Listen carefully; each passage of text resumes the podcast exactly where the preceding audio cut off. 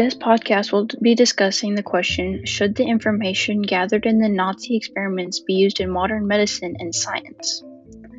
From nineteen forty-two to nineteen forty-five, the Nazis carried out as many as thirty experiments on Jews and other minorities, prisoners of war, and the mentally disabled. The Nazis divided the experiments into three main categories: survival of military personnel, the testing of drugs and different treatments, and the advancement of Nazi racial and ideological goals. These experiments were carried out at concentration camps such as Auschwitz, Dachau, and Ravensbrück.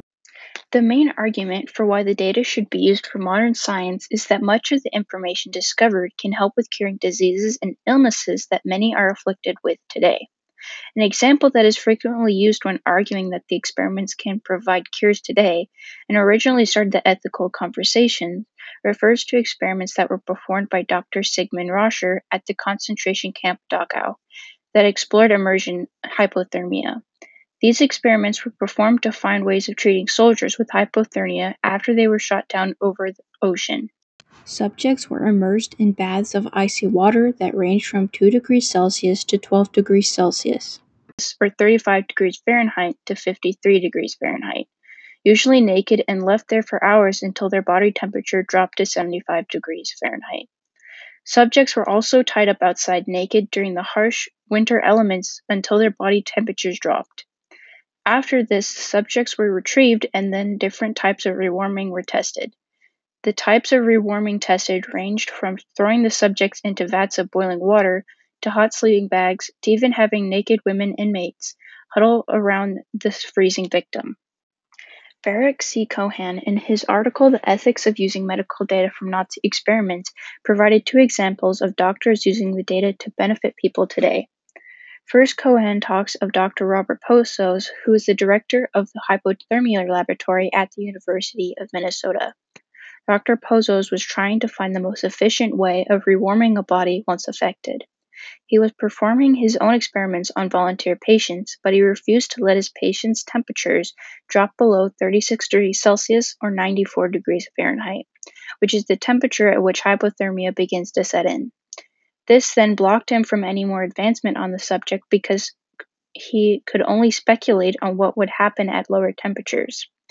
Pozos wanted to use the data collected during the Nazi experiments because it filled the hole in his research, as it would allow him to be better equipped to treat his patients whose body temperature had dropped below thirty-six degrees Celsius. Cohen also provided Doctor John Hayward's experience, who is a biology professor in Vancouver, Canada. Doctor Hayward was working on developing a cold water survival suit that would be worn on fishing boats. Hayward used the data collected by Rascher to determine how long the suits would protect a, the person at fatal temperatures. From these two examples, we can see how it can be argued that using the information collected by Nazis could be beneficial to people today. The second point that is discussed frequently when dealing with the ethics of using data collected from Nazi experiments is the original intention of many of the experiments. There are many experiments that the Nazis conducted that dealt with the survival of their troops.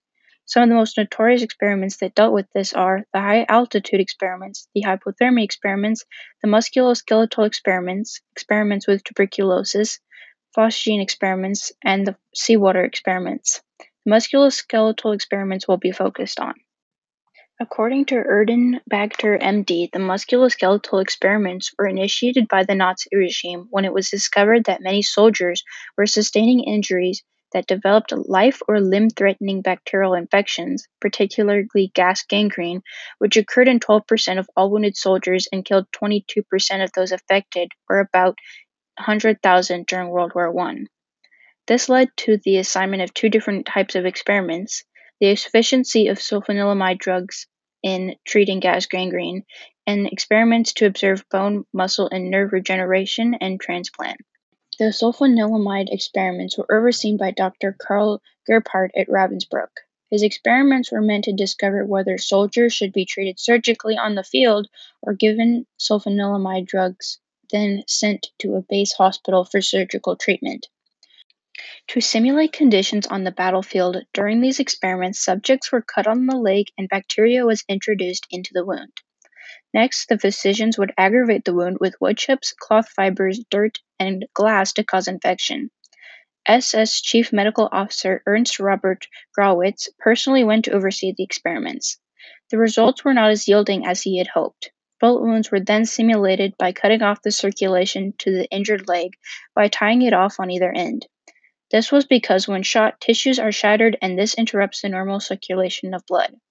The subjects would then be given the sulfa drug in a number of different ways. Some had sulfanilamide powder applied to the wound, others had the powder applied as well as given sulfanilamide tablets, while others were given these as well as injections. Next, S S doctors carried out experiments on the regeneration of bone, muscles, and nerves, as well as the transfer of bone or limbs between patients. This was seen as a long-term approach for treatment to soldiers that had sustained amputations, pseudoarthrosis, which is a false joint in the spine and usually refers to the lack of fusion after an operation, and tissue defects. During these experiments, parts of the tibia were removed and either put into other patients or into the original patient's other leg. Parts of skeletal muscles and nerves in the legs were also removed to observe regeneration. There are ten known operations that dealt with amputation and transfer of whole legs, where either the leg was transplanted with muscle or just the bone. When this was done, the leg or sometimes arm was wrapped in gauze and quickly transported to a nearby hospital and used to treat injured German soldiers. By examining the true motive behind the Ravensbrück experiments, some have maintained that the intention was to help others and wasn't just malicious mistreatment of prisoners. The last point that is often argued in favor of using Nazi-obtained information is that it can right a wrong that has been left untreated for too many years. It can't be disputed that hundreds of thousands of people suffered because of the horrendous action of S S physicians during World War Two, but many have posed the idea that if the data collected was used, it could help to right some of the wrong committed. It is said that the victim's death wouldn't be meaningless anymore, that their suffering would actually mean something, and that would they would be helping others. In other words, their supposed sacrifice wouldn't be in vain. Both Jesse and Ashley from the podcast Unusual Insight agree with this sentiment. This idea was also proposed by scientists working at the Environmental Protection Agency when they were studying the effects of phosgene, which is a toxic gas that is used when making pesticides and plastics. Although there is plentiful amount of information when dealing with animals, there is little when it comes to the exact effect on humans because it's so deadly, experiments are seldom performed. Robert Cohen explains that E P A scientists argue that Nazi phosgene data could save lives of residents that lived near manufacturing plants, and it also had the potential to save lives of American troops stationed at the Persian Gulf in the event of a chemical attack from Saddam Hussein. This is a prime example that could be used to push the idea that using the data could right or wrong if it is used to save people's lives now. The opposite side of this controversy is as follows. The experiments done during World War Two by Nazis shouldn't be used in modern medicine because of three main reasons. One, there is glaring evidence that the experiments were completely uncredible on a scientific basis. Even without the issue of whether it is ethical or not, the experiments have no data that is of any use to the medical world because the experiments weren't performed with the proper procedure for collecting accurate scientific evidence. Two, they were performed to reinforce the Nazis' idea of racial hygiene, to provide ways of eradicating races they deemed a fit, and to build the Aryan super race. Lastly, using the knowledge gained in such an inhuman way would endorse such behavior to the general populace and turns a blind eye to the fact the experiments were performed on people that didn't consent, and those innocent people's irrefutable suffering. The biggest point when arguing against using information gathered by the Nazis is that the information has long been proven to not have any scientific worth, even from the beginning. Robert L. Berger wrote a very compelling article that discusses the scientific accuracy of the Dachau hyperthermia experiments. In his article, he goes through the Dachau Comprehensive Report, which is the only document that was able to be recovered after all the reports were burned when the Allies closed in on the Dachau camp. Berger analyzes the document keeping in mind the medical knowledge of the time and provides data directly from the report. The first point that Berger makes against the report is that there is no information given about the age or nutritional state of the subjects. The report also says that the subjects were put in baths, clothed or naked, as well as given anesthesia in some cases, but gives no definitive information if this affects the rate of cooling. Next, the lethal temperature is not affirmative. It is mentioned by an assistant that one subject was cooled to twenty-five degrees Celsius, but later Rascher states that the subjects die at twenty-eight degrees Celsius. This is inconsistent with the rest of the report, which maintains that the lethal temperature is between twenty-six to twenty-seven degrees Celsius. While later it states that for six subjects, the terminal temperature was twenty-four point two to twenty-five point seven degrees. All of this data does not concur with the table attached, which states that these patients died between twenty-five degrees and twenty-nine point two degrees Celsius. The temperatures at which eighty other patients died are not given either. Along with this, no mortality rate at these temperatures is recorded, so no lethal temperature is defined. The ways that the patients were cured are also very inconsistent. Rascher mentions that seven different ways of rewarming were tested and found effective, but only gives data on three. He states that the rewarming was most effective with the warm bath, but later mentions that it was tested combined with a body massage. Then later, at the end of the experiment, a light box was added. The number of experiments conducted, the temperatures of the baths, and the intensity of the light are not given. Rascher concludes that the warm bath is the most effective for rewarming, but no data is given on other forms of rewarming, so there is no support for his conclusion. Another interesting point brought out by Berger in another one of his articles is that Alexander Leo, who was originally set out to examine the data and determine its scientific worth, originally concluded that the data was useless and it was accepted in all of Germany that there was no reason to use it. It was America and Britain that continued to use the data even after it was declared useless. If other countries had acknowledged from the start that there was no reason to use the data, then ethical debates would never have started, and there would be no reason to argue over the information's ethical use.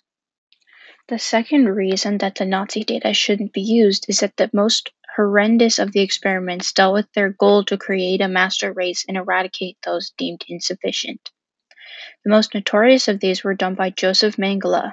He is the most famous for his experiments that dealt with twins.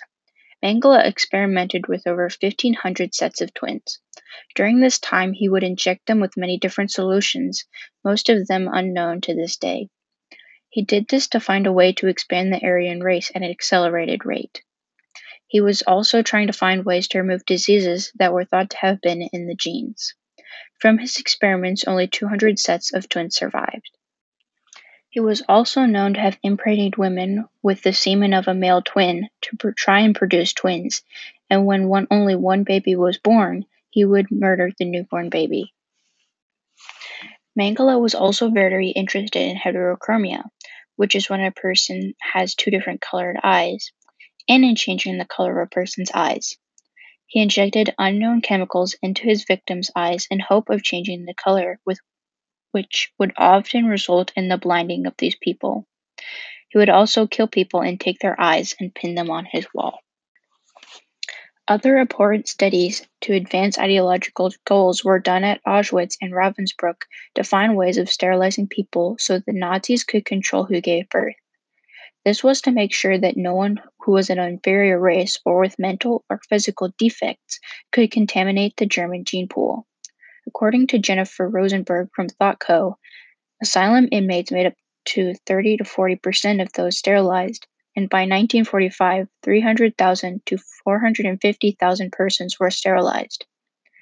The Jewish Library reveals that Doctor Carl Klauberg would inject a chemical irritant into the women's reproductive organs that would cause severe irritation to the point that the fallopian tubes would close.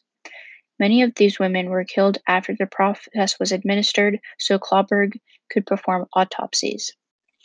Doctor Horst Schumann found a way for mass sterilization by exposing the person's reproductive organs to x-rays. This caused serious burns and sores that didn't heal. Many died from complications or were killed for autopsies. The last point to be discussed is that using the information gathered would endorse the way that it was obtained and would be a way of ignoring how millions suffered in the hands of Nazis.